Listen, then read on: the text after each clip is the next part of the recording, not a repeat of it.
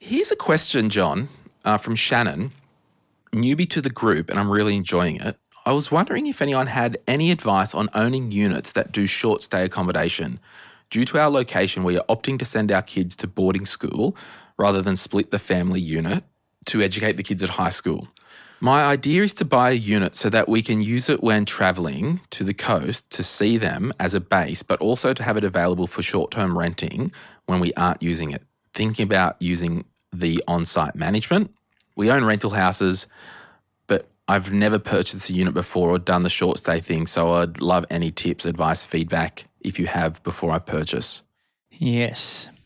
So, Shannon, first part of it is there's a really strong chance here where we're mixing emotion with our wealth creation by saying we're buying a unit for the kids to go to school. Well, I think it's just for them to visit the kids, isn't it? And while they're yeah, not there. Yeah, essentially. But yeah. like we're, we're sort of saying the same thing in the sense yes. that would we buy there in mm. that location if our kids weren't going to school there? And we have these sort of conversations all the time. And again, there's no right or wrong, but what I would say is, does the location and the type of property stack up for wealth creation, and how important is that for you in relation to just buying a unit and just non-emotionally saying, well, look, I, I couldn't care less if we don't make any money from this.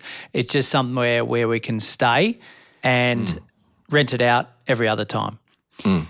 If that's the part of it, there's a strong element that says, why not just hire a, a cabin or something when you go to stay there, or a unit or something, Airbnb yourself, instead of having ownership and running costs and dealing with Airbnbs and everything else, right? Now, you might have already thrashed that through, Shannon, decided, yep, thought of all that, and I'm, I'm cool with actually buying a unit here, and I know that houses generally uh, perform better than units, and I've done my research on this location and I, I don't mind it going forward. I'm just going to buy this unit. The Airbnb aspect of it is, well, we, we sounds as though we're going to have a mortgage or some type of mortgage, so we do need some income coming through. Generally, we we Airbnb it at the most, at the highest times of the year, the peak periods, which are school holidays. Are you going to be there in non-school holidays or school holidays? Well, I reckon in this scenario, because the kids are at high school, the kids would probably go back home to the country, not That's over right. to the coast. So, so it could it, stack up. It's going to work in their favour by staying there in term and renting it out in the peak seasons or the peak periods, mm. which may be your Easters, your Christmas and, and, and school holidays around. So if it's a coastal town, which sounds like it is, there's generally some appeal for Airbnb in, in coastal towns in school holiday time. So the tips are make it Airbnb ready, make it attractive to anyone who wants to stay, take good photos and have good Airbnb managers who you can rely on, and you don't have to be in the weeds of getting phone calls at midnight on a Monday night because the hot water system's not working or something.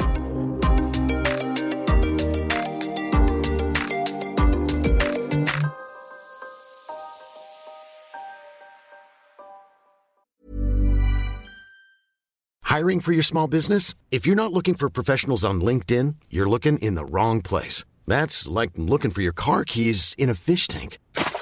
LinkedIn helps you hire professionals you can't find anywhere else, even those who aren't actively searching for a new job but might be open to the perfect role. In a given month, over seventy percent of LinkedIn users don't even visit other leading job sites. So start looking in the right place. With LinkedIn, you can hire professionals like a professional. Post your free job on linkedin dot com slash people today. Well, they said that there's on-site management that they could use, mm. but I'd probably just caution a lot of um, body corporates and stratas now, they're not blanketly or blanketly, whatever, saying with a blanket that you can't do Airbnb, quote unquote. But what they do is they put in the bylaws that there can't be any short-term stays, which could be uh, two nights or less. Yes. yes. Or three nights or less. So you just have to check that. My comments on this, and I actually wanted to put this question in as uh, for my own benefit to ask John something. um, you've got to look at it two ways. Like John said, is this a venture to invest and grow wealth for the future, or is it a luxury? Now, when we look at investing and building wealth for the future, we want to remove the emotion, John. We want we to, you know, I was just writing this morning in the investment book that's coming out this year that uh, cognitive bias things like, oh, I've always banked with this bank and they've got a great app and I'm going to buy shares in this bank because it's good. Well, you might have picked the wrong bank. You know, you mm. could have just put your money invested in the other bank over there and just enjoyed using this bank and you would have done a lot better financially. So what you need to work out, if it is an investment play and we need to grow wealth, awesome. If it is a, we've got excess money, we can afford this, it's probably a bit more of a luxury. Well, we're not really worried. Like we might get some cost recovery from some rental, but this isn't a, a, a big time equity play. It gets really harder when you're trying to merge the luxury and the investment play because that's when the dumb things happen. So what I would say is, do you need the money? Most people do.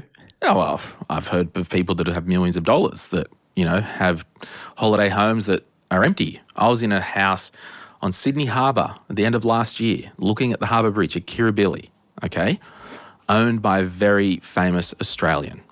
Yes. I was there on the balcony. Friends were staying there. They use it once a year for the fireworks. Mm. It's worth fifteen million dollars. Throughout the year, they don't generate any income from it. It's a luxury, right? Yep. So what I would say is maybe have a clarity call with John because it could actually stack up with you not needing it in peak season. It might.